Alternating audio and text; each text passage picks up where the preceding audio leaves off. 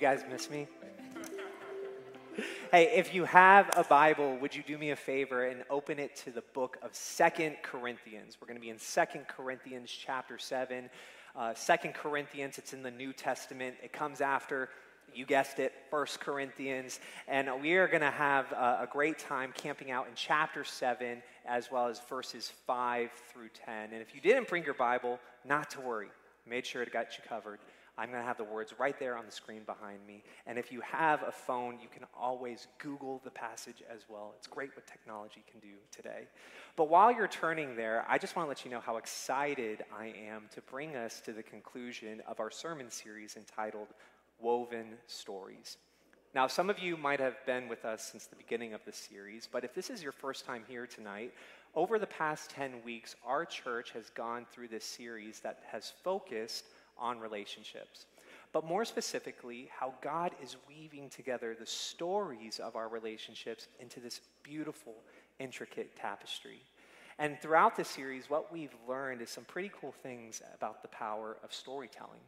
We said that stories have this unique way of captivating our attention and engaging our emotions. We said that they provide a framework or a structure for us to be able to understand ourselves as well as the world that we live in.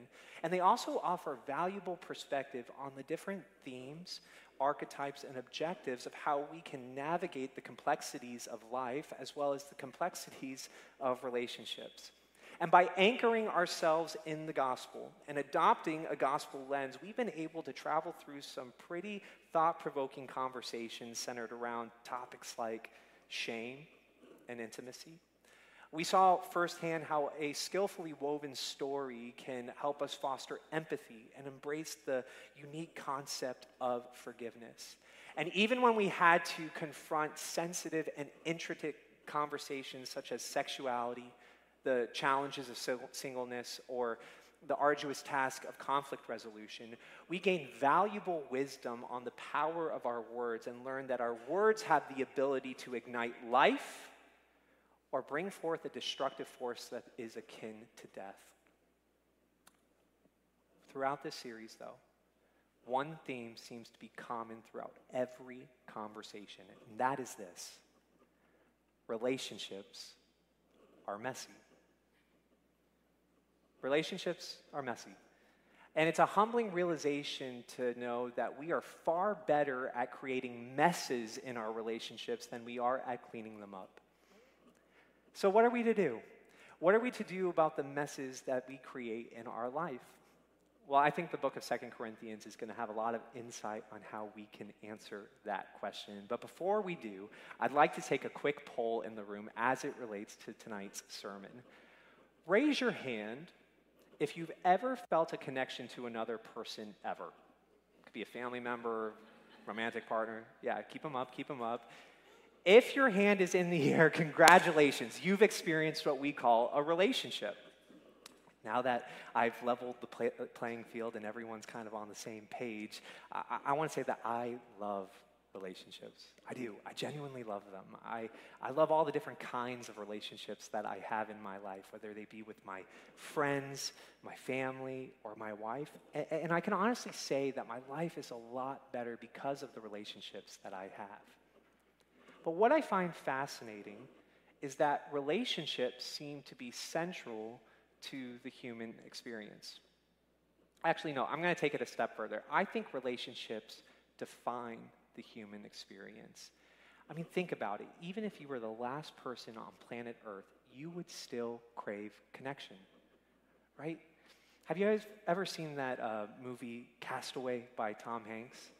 A great movie. If you haven't seen it, you should go watch it. But in the movie, Tom Hanks finds himself uh, surviving a horrific plane crash, and he finds himself deserted on a, uh, stranded on a deserted island. And throughout the movie, he is desperately trying to stay alive, and he's desperately trying to find a way to get back home. But what we see throughout the course of the movie is that his longing to get back home is because of connection, because of relationship. And this feeling is so strong that it actually ends up with him creating an imaginary friend named Wilson out of a volleyball. Now, we might chuckle at that, but The reality is, is every person in this room raised their hand because they felt connection to another person. And if all of those connections were to go away, who's to say that we wouldn't do the same? I mean, relationships, we, we need them. We love them. And even if you're the most introverted person that you know and you love your alone time, chances are there's only so much alone time that you love before you start craving connection again. I mean, didn't COVID prove that to be true? That you and I, as we sheltered in place, some of us sheltered with friends and family, maybe others of us sheltered by ourselves. Um, we, it was fun for about the first week or so, but then there got to be that point where we all desired more connection. And by the way, if you sheltered by yourself, man, I commend you because that, that had to be hard, right? It had to be stressful, painful, and lonely. You know, human beings, we, we intuitively know that isolation is not good for the soul. It's one of the reasons why solitary confinement is considered one of the harshest forms of punishment in the West. I mean, the reason for this is profound. Isolation, much like the conditions in solitary confinement, has been linked to a staggering 26% increase in premature death. Think about that. And the reasons for this are due to the fact that the body's stress response is elevated. There's elevated cortisol levels, there's heightened blood pressure, there's inflammation that goes throughout the whole body. And what it tells us is that we need relationships. We love relationships. We love relationships because God designed us for relationships. I mean, think back to the beginning of the story where God created the universe and He spoke the world into existence. And He created light and He created darkness and He created the sky and the sea and the birds and the fish. And then He created the animals and then He created man. And He looked at man and He said, It is not good for man to be alone. And so what did He do? He created a companion, an equal partner. He created woman and He looked at it and He said, it was very good. We love relationships. You know, if you've ever spent any time in church, you might have come across this theological concept called the Trinity. And the Trinity is a Christian belief that says that God exists in three distinct persons. So, like God the Father, God the Son, who's Jesus, God the Holy Spirit. Three distinct persons, yet one God three in one, all sharing the same attributes, all sharing the same essence. What the Trinity shows us, though, is that God is in relationship with himself. And because you and I are created in the image of God, it's no wonder why we would long for relationships. I mean, if you think about it, relationships make up a massive part of our everyday life, and they contribute to how we feel on a daily basis. And there's no escaping them, even if you wanted to. All of the media that we consume, the greatest pieces of literature, art, music, cinema, all are centered around some kind of relationship. And for those that aren't, chances are that the artist created it because it derived from some sort of relationship that they were feeling in their life. We love relationships. But here's a harsh truth no one relationship is perfect. You know, we all do things, say things that either unintentionally or intentionally hurt someone. And if we're not careful, we can carry these wounds with us. And, and if left unchecked, they can even end the best of relationships. And so sometimes that's a good thing. You know, it, it might be for the better. Other times, though, it's for the worse. So, if we're going to grasp the hope for relationships, then we need to come to a fundamental understanding of every relationship in our lives, and that is this every relationship you have in your life is either moving closer together or it's drifting apart. Every relationship is either moving closer together or it's drifting apart. Now, I know how that sounds, so let me clarify a few things. When I say this, if you have a relationship in your life that you haven't engaged with in a while, what I am not saying is that you don't have love for that person. I'm also not blaming sole blame on you if you feel like there's a relationship in your life that has grown stagnant over time. The point that I'm trying to make is that for, for relationships to thrive, they require effort and intentionality. I mean, think of a garden, right? In order for a garden to bloom and blossom, it requires effort. If the gardener doesn't pay attention to the flowers, they will wither away and die.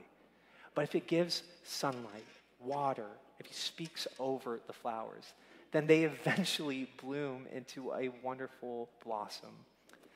Here's the thing you are an evolving person.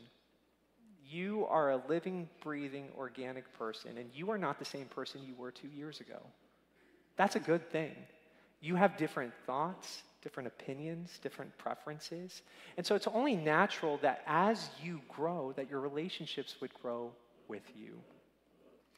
It's important that we adapt to those changes.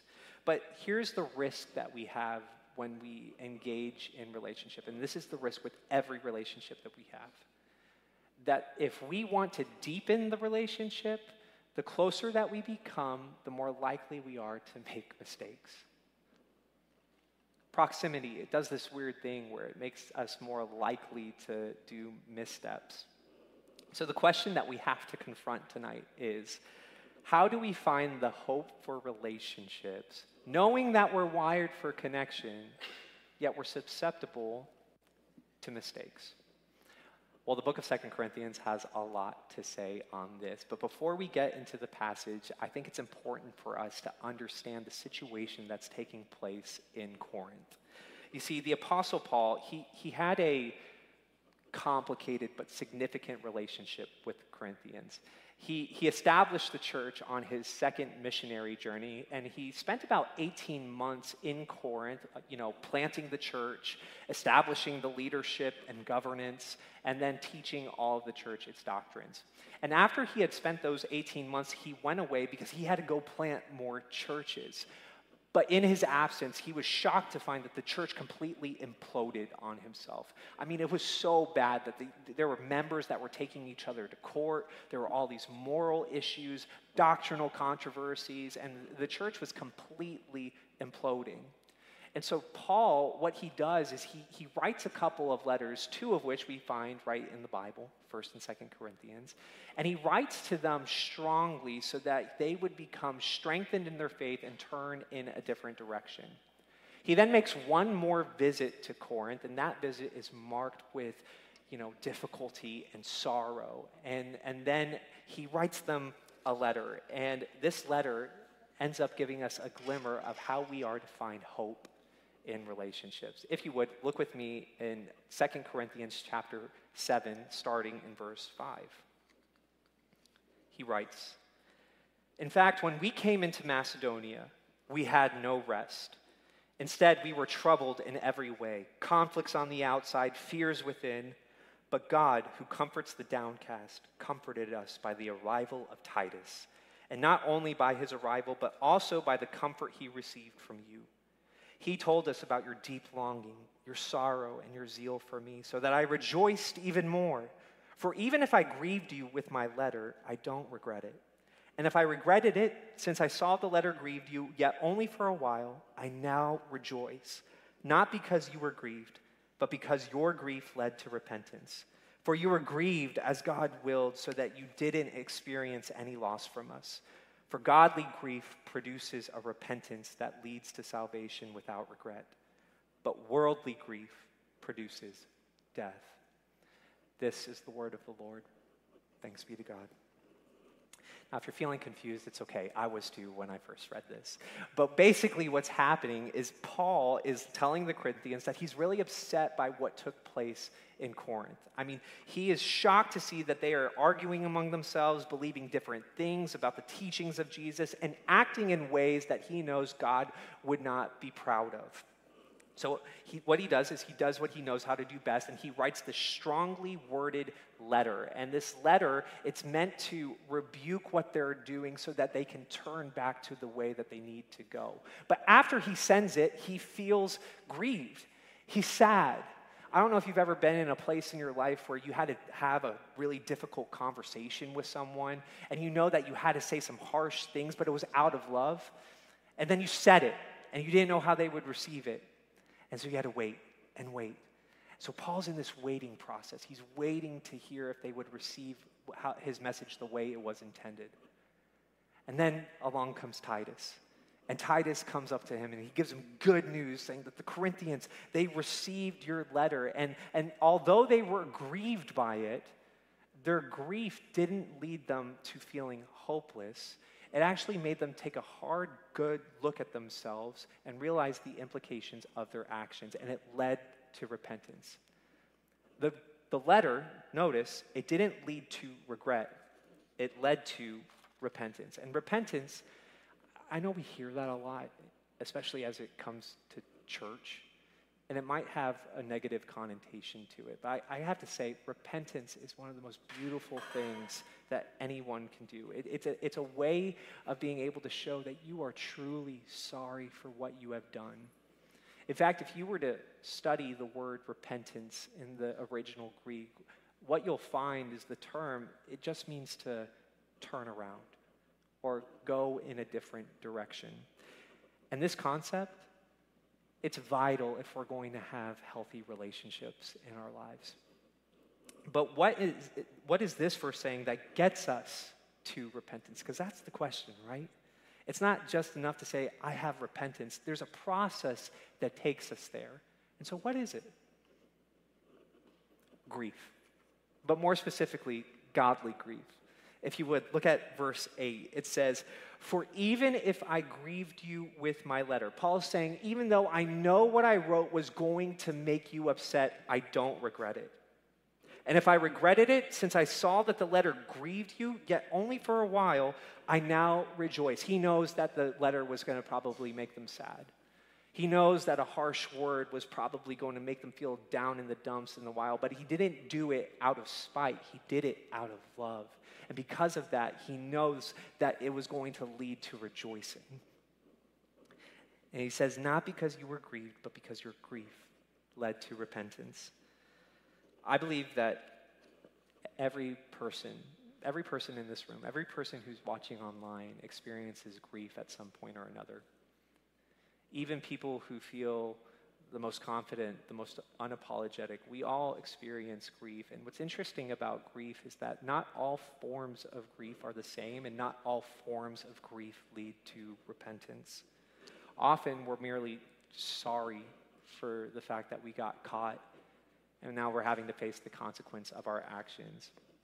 You know, Kevin DeYoung, who is a American theologian, he wrote a an article in Christianity Today, and he distinguishes the difference between godly grief and worldly grief. And this is what he says He says that godly grief acknowledges the vertical dimension of our sin, meaning that when we wrong someone else, it's not that we just commit an offense against the other person. What we've done is we've committed offense to another person, but also we've committed an offense towards God and we recognize that it is offensive to God and it violates his law. Godly grief leads to true repentance, which brings about a change in our lives that leads to salvation. But on the other hand, worldly grief, it keeps us stagnant, immobilized, dwelling on our mistakes and seeking validation from others. Now, if we truly want to change, we need to move beyond feeling sorry and take action against our sinful behaviors by repenting. I like to summarize what Kevin said this way Repentance is a change in how I think that leads to a change in how I behave. Repentance is how a change in how I think that leads to a change in how I behave. You know, repentance is often seen as a one time thing that Christians do as they begin their journey with Christ. And uh, every person in this room who calls themselves a follower of Christ knows that at one point or another we, we grasp this concept of repentance.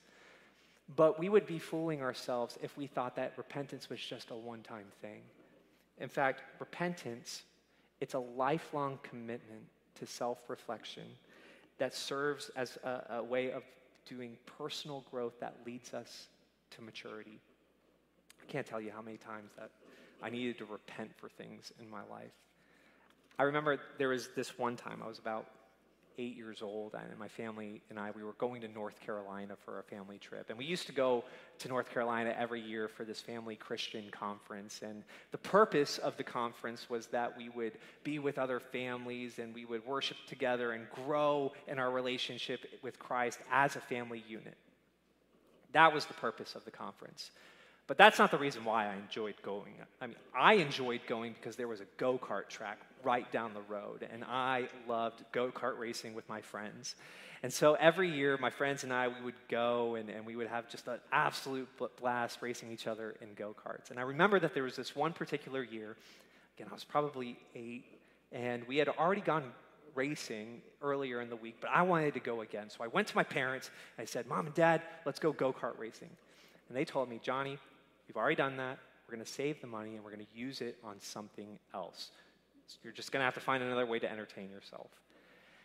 Feeling bummed, I did what anyone would do at my age, and I just went exploring around the hotel. And I mean, we were just being stupid. Like, we, we went to different doors, and we would knock on the door, and we would run away and just, you know, do stupid kid stuff. And I remember uh, we came across this one room, though, and this room was different. It was a little chapel meant for prayer. I remember walking in, the lights were low, kind of like in here, little candles flickering around. And as my friends and I are exploring the chapel, I come across this offering plate that has $20 in it. I can't believe I'm telling this story in church. Um, I remember my parents telling me that people put money in the offering plate because it, we're giving it to people in need. And I felt like I needed to go go kart racing. So, against my better judgment, I took the $20 and I went up to all my friends' parents to see if they would take me to the go kart track.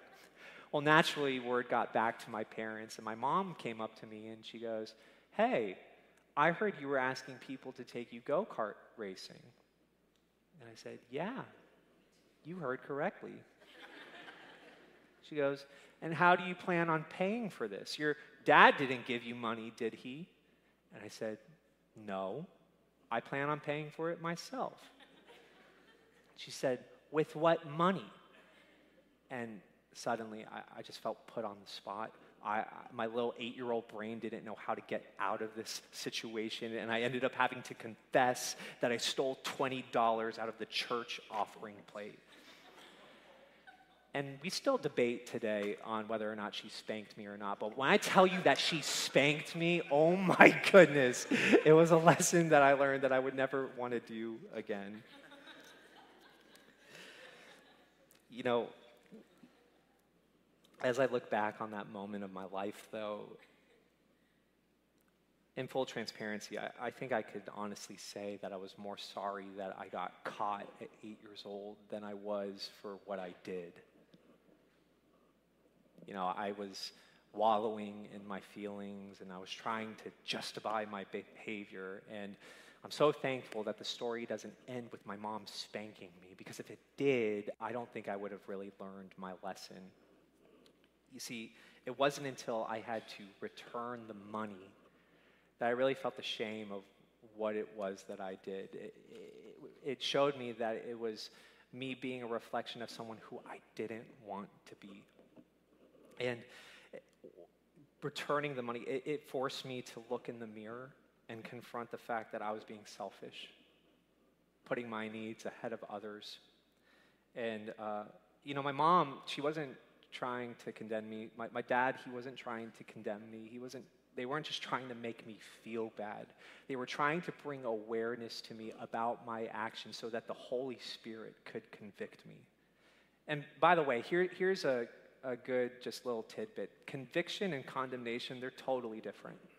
Conviction always points to something more beautiful, it always points towards a vision, it always points to a way for you to grow, Condemnation just points at yourself, points at your guilt, points at your shame. And so what, what ended up happening is I came to my senses and I decided to turn around, turn the other way. What my parents did for me and what Paul did for the Corinthians, it's one of the most loving things that a person can do. To examine your behavior and see the areas where you fall short and then call you out on it, out of love, towards maturity. Now, it's a universal truth that no one likes to be rebuked. No one likes having to go in one direction and then being forced to change into another. But listen when I tell you this, because few things communicate love so powerfully than someone who has the ability to look you directly in the eye, muster up their courage, and give you a clarion call to embrace maturity. Dr. Jordan Peterson, who's a world renowned psychologist, has a great quote on maturity. He says this that the world would have you believe that you are fine just the way that you are. I don't tell people that. That's the wrong story. The right story is you are far less than what you could be. You see, maturity, it's about how you live your life. It's about recognizing that you are not all that you can be and you choosing to willingly go through the pain and discomfort of being fully formed. You're okay with the process being slow, slow and arduous, because you know that little steps over time take you great distances. Uh, Jesus has a, a powerful story in Luke chapter 15, verses 11 through 32. Um, it's all about a person who undergoes this powerful transformation and embraces maturity. It's about a man who lives in a town and he has two sons. And uh, one day, the, the younger son comes to the dad and he says, Dad, I want my inheritance. Now, this is a big deal because basically what the son is telling the dad is, Dad, I wish you were dead and I just want your stuff. And so the dad, being a good dad, he looks at his son with love and he gives him everything that he wants, gives him his inheritance. And the son's so excited. He goes off to a distant land and he just spends like crazy. I mean, he spends on fancy clothes, fancy food, he, uh, you know, wild companions until the money runs out. And when the money runs out, a famine hits the land, and the, the son is so desperate to try to find a, a way to survive that he turns to all of his friends to see if they would help him, but they don't help him. Why would they? They were just using him for his money. So the son is just traveling and traveling and trying to find a way to work, get some money because he's hungry. And he comes across a farm and he, he was able to work as a farmer and he sees these pigs eating pig slop and he's just like, man, that looks so good. And it's in that moment that he comes to his senses. And when he comes to his senses, he realizes that even his father's servants had more than this. So he, he, he comes up with a plan. He says, you know what? I'm going to I'm gonna tell my dad, like, hey, I, have sinned against heaven and I've sinned against you, and I'm going to come back home. And I, I'm going to just ask that you would take me as a servant, not as a son. I'm not worthy to be your son, but would you just take me back to be your servant? So he makes the journey home, and he's anxious, heart's racing. Will dad accept me? Forgive me? Will he just be angry? And the dad sees his son coming from a long way off. And he runs to meet him. I mean, he sprints to meet him. And, and the son, he's kind of like, oh my gosh, dad's coming, what, what, what's going on? And, and then, and then he, he starts saying his speech, Dad, I've sinned against heaven, I've sinned against, and then he gets interrupted because his dad embraces him. And he says, This son of mine was dead, and now he's alive again. He's lost, but now he's found. And he tells his entire staff, hey, kill the fattened calf, throw a party. We are celebrating the fact that my son has come home. See, guys, this, this story about the prodigal son, It's a powerful story that teaches us about forgiveness, redemption, and second chances. It shows us that no matter how much we mess up, how much we mess up our relationships, there's always a way back to love. And that path is called maturity. If we really want to have hope for our relationships, we must embrace the call to maturity to recognize that who we are, the, the, the, fences that we've made against people, against God, is not the direction that we want to go in. We want to turn the other direction. We want to embrace a vision of what it means to be fully human, to be full of dignity, and embrace this clarion call to maturity. The idea is that you would become a better version of yourself. And can I tell you that better version always looks like Jesus? It always looks like Jesus. Jesus was fully God and fully man. And if we are going to grow into all of our fullness, let us look to the cross. Let us look to the teachings of Jesus. Let us look to the way he loved one another and recognize, you know what, this is where I'm falling short. Jesus, would you speak to the areas of my life that are bleak? Would you speak to the areas in my life that are dead? Would you speak to the areas in my life where I know I'm wrong and I just need to turn away? Go the other way, back to you, back to the good Father that you are. And when we do, wow, that is truly maturity.